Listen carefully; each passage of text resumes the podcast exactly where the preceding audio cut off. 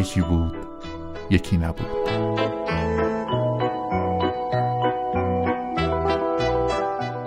من امین کشاورز هستم و در این قسمت یکی بود یکی نبود می‌خوایم سری بزنیم به موضوع بسیار مهم تعلیم و تربیت عمومی که یه جورایی زندگی هممون درگیرش بوده.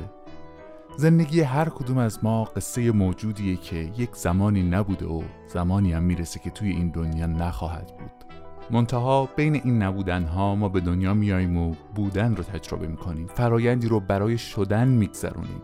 اینطور بگم هر کسی که توی این دنیا برای خودش کسی بوده وقت تولدش اونقدر ضعف و ناتوانی داشته که شاید بشه گفت که هیچکی نبوده.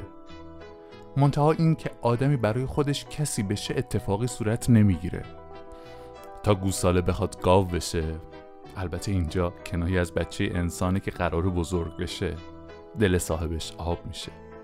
پدر مادر و جامعش برای پرورش و تعلیم و تربیتش هزار جهد می‌کنن تا کسی که یک زمانی نبوده برای خودش کسی بشه و بودن رو تجربه کنه. شاید هم یه جورایی کار تعلیم و تربیت به جادوگری شبیه. می‌تونه نبود رو بود کنه و فقدانش می‌تونه بود رو نبود کنه. توی این پادکست می‌خوایم سری به رمز و رازهای تعلیم و تربیت بزنیم و از منظر عبدالبها هم این مسئله رو بررسی کنیم. با ما باشید با یکی بود یکی نبود. یکی بود یکی نبود زیر گنبد کبود روبروی بچه ها قصه گو نشسته بود. قصه گو قصه می‌گفت از کتاب قصه ها قصه های پرنشاد قصه های آشنا.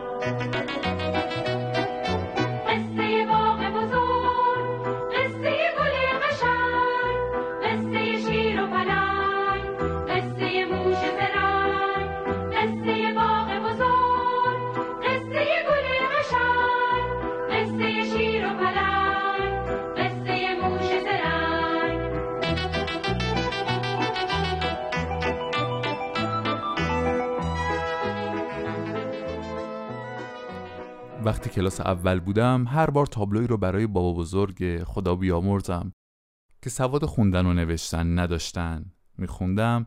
با تشویقی که حس حسرتی توش بود می‌گفت جان سواد جان سواد. من از همون موقع فکر می‌کردم که ریشه همه مشکلات دنیا در بیسوادی و برای همین با تلاش زیادی به درس خوندنم ادامه دادم. چند روز پیش داشتم آمار سازمان ملل رو نگاه می‌کردم. دیدم که تا سال 2015 86 درصد مردم دنیا با سواد شدن. اما همچنان مشکلات دنیا روز به روز داره بیشتر میشه. با خودم فکر کردم مگه درس خوندن خود من چقدر ارتباط با حل مشکلات دنیا داشته که حالا انتظار داشته باشم چون آمار افراد با سواد جهان زیاد شده درصد بالایی از مشکلات دنیا هم باید حل شده باشن. بدون تعارف. اگه از خود من بپرسی که بزرگترین انگیزم از تحصیلات تو دوران ابتدایی چی بوده میگم موفقیت در دوران متوسطه. اگرم بپرسی چرا دوران متوسطه رو گذروندی میگم تا برم دانشگاه اگه بپرسی خب حالا چرا رفتی دانشگاه؟ می‌تونم صادقانه بهت بگم که دانشگاه محیط مناسبی برای انتخاب همسر بود. و تشکیل خانواده هم فایدهش این بوده که وقتی میرم سربازی تو شهر خودم بیفتم و آدمی که لیسانس داره دیگه سرباز صرف نیست.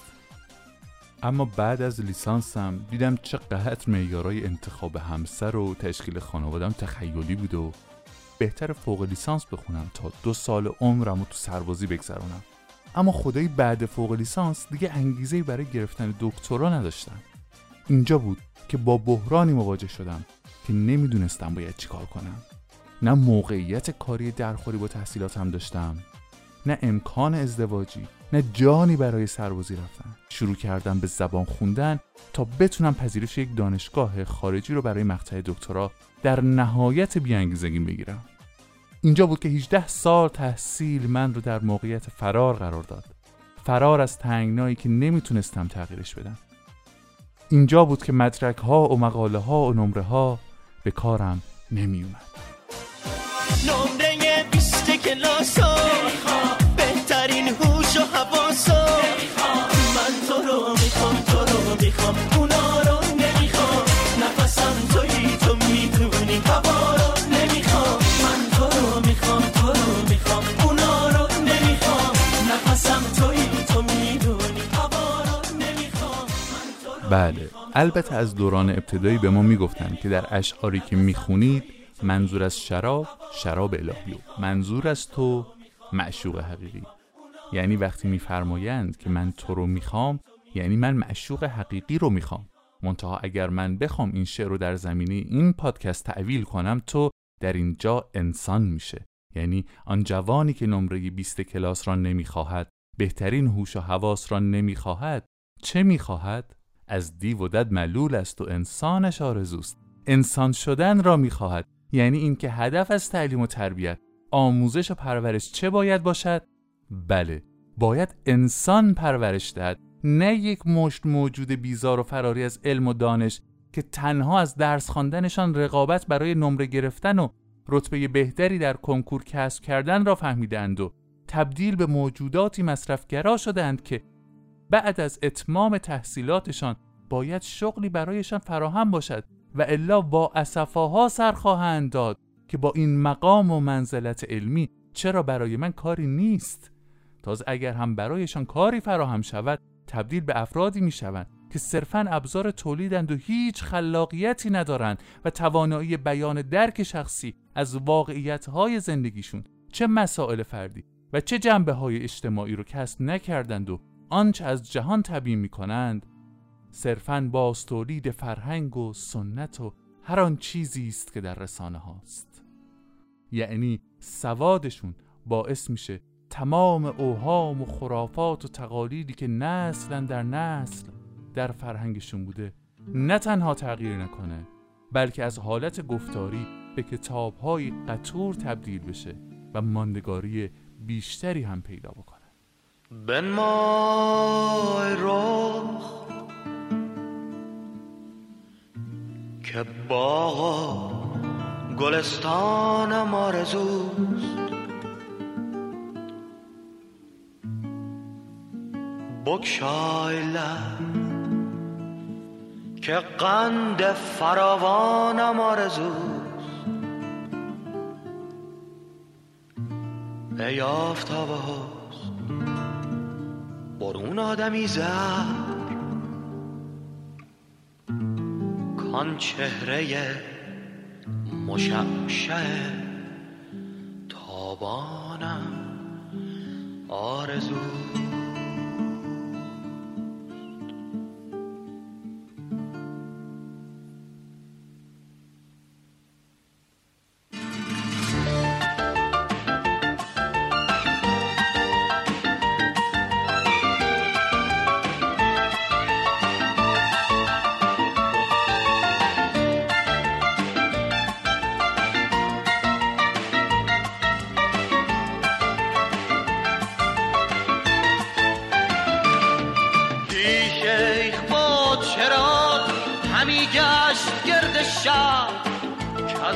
دد ملولم و انسانم آرزوست.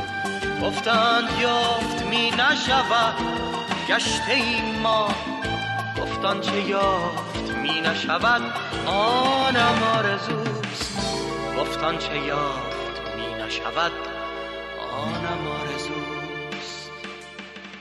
اگه نظر من رو بپرسی تمام این احساسات و افکار کاملا قابل درکه و من چندان دانش آموزان و محصلین و جوونا رو مقصر نمی‌دونم.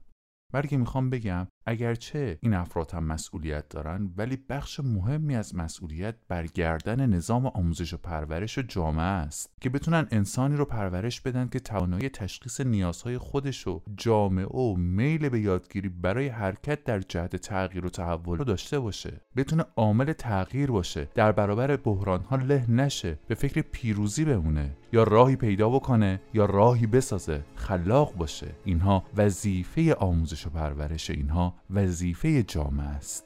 آه از این نسل هایی که خاموش میمونند در حالی که اگه خوب تعلیم می‌دیدند روشناییشون می‌تونست جهانی تیره رو روشن کنه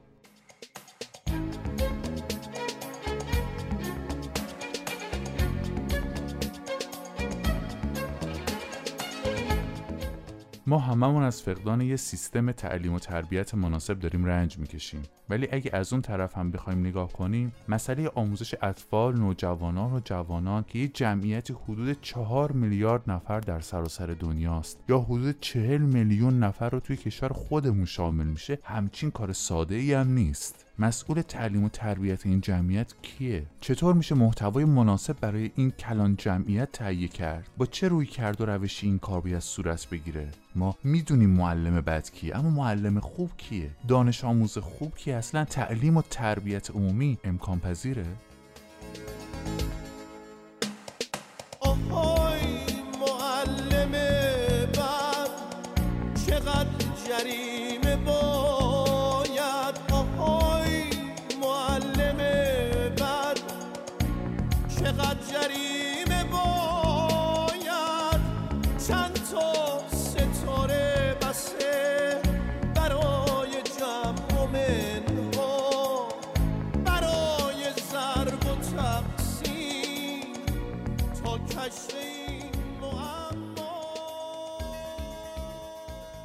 ما این سوالات رو به دو دلیل از منظر عبدالبها در ادامه بررسی خواهیم کرد. اول اینکه تعلیم و تربیت عمومی یکی از تعالیم این فرده و از جهت دیگه بالغ بر پنج هزار مؤسسه آموزشی در سراسر دنیا دارن تلاش می‌کنن با الهام از تعالیم عبدالبها به این سوالات پاسخ بدند و تولید دانش کنند. منتها اگه بخوایم از منظر عبدالبها به این سوالات بپردازیم لازمه به دو مفهوم توجه خاص بکنیم. اولیش ماهیت انسانه و دیگری نگاه تاریخی عبدالبها به بشریته. این دو مفهوم می‌تونن جهت اصلی ما رو در راستای درک عمیقتر مفهوم تعلیم و تربیت عمومی از منظر عبدالبها مشخص کنن. خب برای شروع این بررسی می‌تونیم بریم به اوایل قرن بیستم.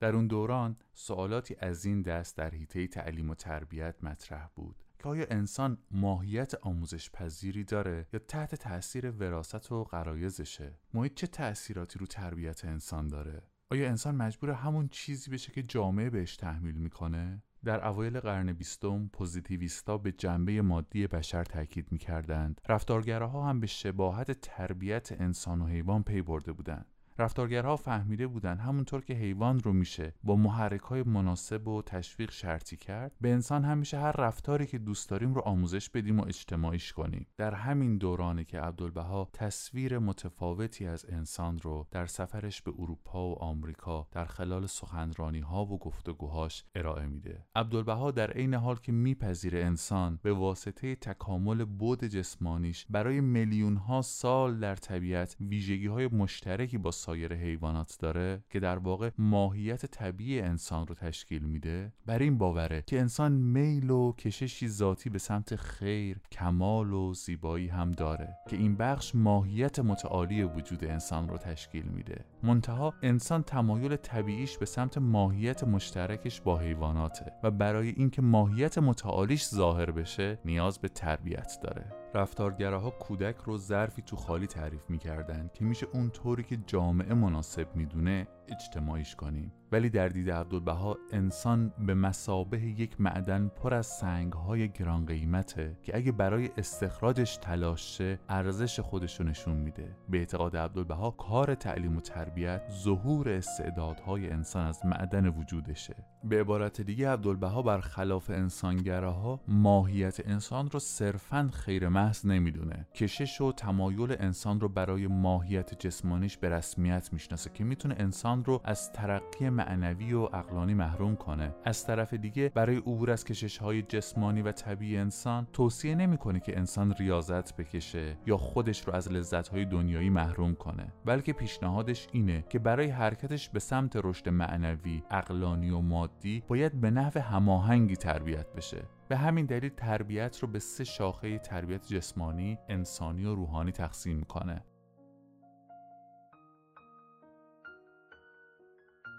تربیت جسمانی مربوط به خورد، خوراک، پوشاک مسکن سلامت نظافت جسمانیه از طرف دیگه تربیت انسانی مربوط به رشد اقلانی ذهنی و روانی انسان تو حیطه های مختلف دانش بشری مثل هنر حکومتداری و سایر علومه و می‌رسیم به تربیت روحانی که مهمترین جنبه تربیت انسان از منظر عبدالبهاست که به ظهور صفات روحانی مثل محبت، صداقت و امانت منتج میشه. این صفات هم بخشی از معدن وجود انسان و استعدادهاشه که وقتی ظاهر میشه انسان حس رشد و شکوفایی و تعالی رو تجربه می‌کنه.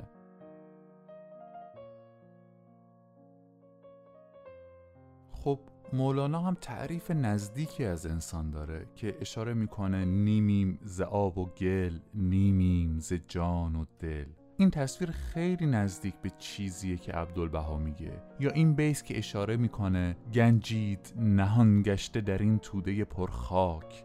چون قرص قمر روی شکربار برارید روبند گشایید ز سرپرده اسرار. پس خیش بدانید که سلطان نگدایید. با این حال چرا نگاه تعلیم و تربیتی مولانا در دوره حمله مغول به ایران در سطح خانقاه ها محدود شد. ولی شاهد رواج و گسترش جهانی رویکرد تعلیم و تربیتی عبدالبها تو مؤسسات آموزشی هستیم. در حالی که عبدالبها هم در بحبوحه جنگ جهانی اول دیدگاه های تربیتی خودش رو در غرب بست می‌داد.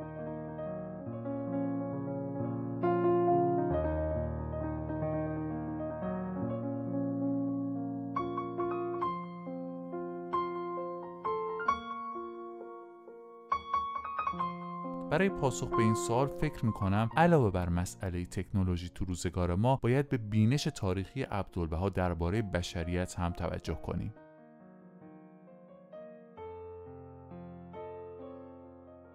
برای سالیان سال خیلی از جوامع بشری سعی می‌کردند با حفظ یا بازگشت به سنت هاشون به سعادت برسن. تو نگاه این جوامع مسیر پیشرفت تاریخ در گذشته متوقف شده و دیگه پیشرونده نیست. مثل یک خط ثابت افقیه درست مثل نوار قلبی که تپش نداره. ما ممکنه در دوران کوروش بزرگ یا صدر اسلام یا صدر مسیحیت بمونیم و بخوایم به گذشته برگردیم تا سعادت رو تجربه کنیم. دوران مدرن در تقابل با این نگاه ظهور کرد و بر روی سنت ها خط بطلانی کشید و انگار نگاه ها به آینده دوخته شد. این باور به وجود اومد که با گذشتن از گذشته می‌تونیم به سمت آینده حرکت کنیم و آینده و سرنوشتمون رو تو دستای خودمون بگیریم. چنین نگاهی به تاریخ مثل یک خطیه که شیب مایل مثبت داره. باز بگید تاریخ و ریاضی ربطی به هم نداره. حالا به جای جالبتری هم می‌رسیم. چون که عدهای بر این باورند که تاریخ شکل دایره ای داره. یعنی ما به دنیا میایم بزرگ میشیم و در نهایت میمیریم و دوباره همه چیز از نو شروع میشه. این چرخه تاریخ از نو میچرخه. هر کدوم از این نگاه ها به تاریخ تمدن و جوامع متناسب با خودشون رو ساختن. منتها نگاه عبدالبها به تاریخ یه چیزی شبیه یک فنر کشیده است. امیدوارم بتونم توصیفش کنم. هر بار که یک حلقه فنر رو طی می‌کنیم توی یک ارتفاع بالاتری قرار می‌گیریم که بهش حرکت اسپیرالی هم میگیم. بشریت هم دوره های متفاوتی رو طی کرده و هر بار در مرحله جدیدی قرار گرفته. عبدالبها رشد بشریت در طول تاریخ رو به رشد یک انسان تشبیه می‌کنه. انسانی که دوران کودکی داشته این دوره رو مرحله به مرحله طی کرده و حالا به مرحله نوجوانی رسیده. مرحله کودکی بشریت که چندین هزار سال طول کشیده مقدمه ای بوده که امروز بشریت دوران نوجوانی خودش رو بخواد تجربه کنه. همون قدر که رشد تو کودکی پیش نیاز دوران نوجوانیه باید بپذیریم که احتیاجات یک نوجوان با یک کودک متفاوته. اسباب بازی که یک کودک رو خوشحال می‌کنه مسلما یک جوان رو خوشحال نمی‌کنه. به همین ترتیب سیستم تعلیم و تربیتی که در طول تاریخ استفاده می‌شده پاسخگوی نیازهای بشر امروز نمی‌تونه باشه. سوالی که اینجا می‌تونیم مطرح کنیم اینه که سیستم تعلیم و تربیتی که مناسب دوران بلوغ بشر چی می‌تونه باشه؟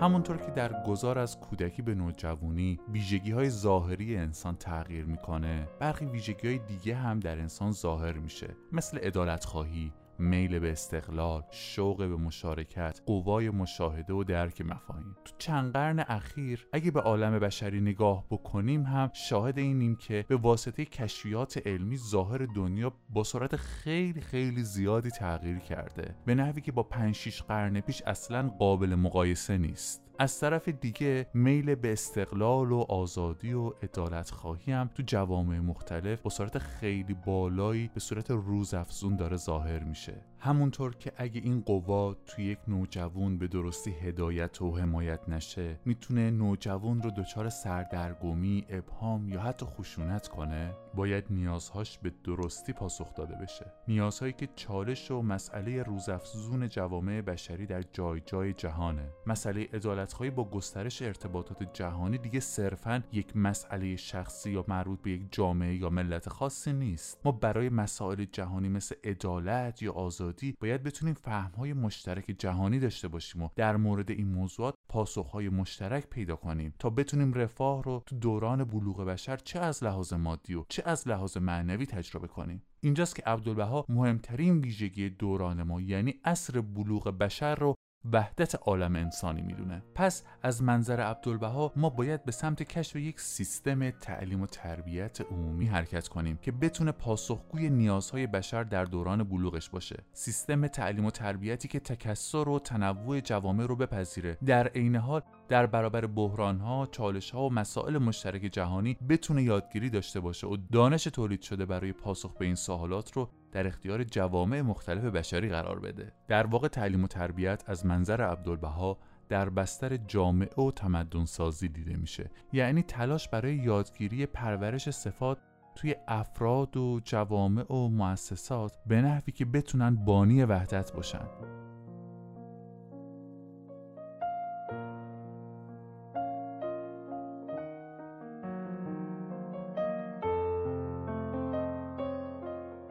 رویکرد تربیتی عبدالبها با برخی سیستم‌های تربیتی که تمرکزشون روی شکوفایی استعداد فردی کودک شبیه ولی اونجایی که خیلی از این رویکردها مثلا تحولگراها تعامل کودک با سایرین یا جامعه رو موضوع یادگیری خودشون قرار نمیدن با بینش عبدالبها در مورد تعلیم و تربیت فاصله می‌گیره. از طرف دیگه دیدگاه عبدالبها با خیلی از انسانگراها که رشد فردی و جمعی رو از هم منفک نمی‌کنن خیلی نزدیکه. ولی انسانگراها در تعریف انسان استاندارد بسیار رویکرد نسبی گرایانه ای می‌تونن داشته باشن و این نسبی گرایی می‌تونه رسیدن به وحدت رو که تو بینش تاریخی عبدالبها مهمترین مسئله روزگار ماست به یه اتفاق به یک امر تصادفی تقلیل بده.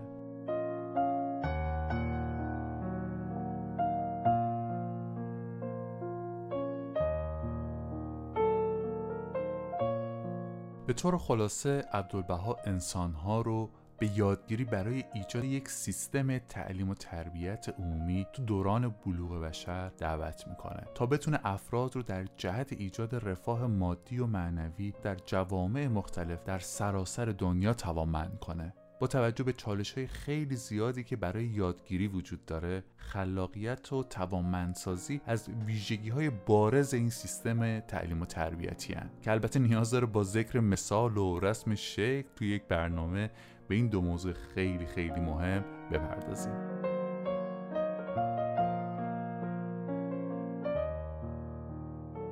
عبدالبها نگاه جالب دیگه ای هم به تعلیم و تربیت داره. با توجه به اینکه نیاز به استقلال رو یکی از ویژگی های بشریت می‌دونه مسئولیت ایجاد این سیستم تعلیم و تربیت عمومی رو بر دوش انسان معاصر می‌ذاره و دنبال ارائه دادن یک روش مشخص برای پیاده کردن بینشش نیست.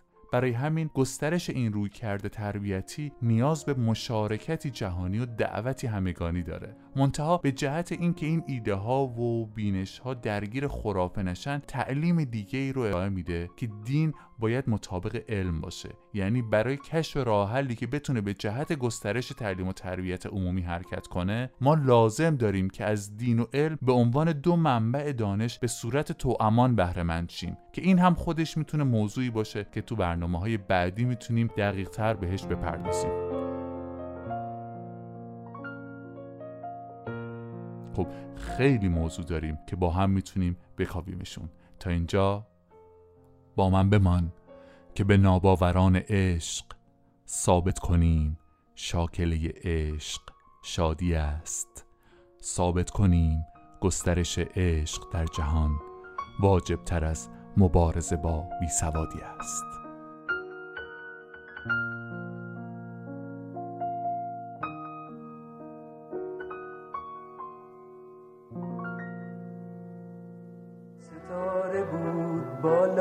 شکوفه بود پایین قصه ما تموم شد قصه ما بود همین. پایین اومدیم.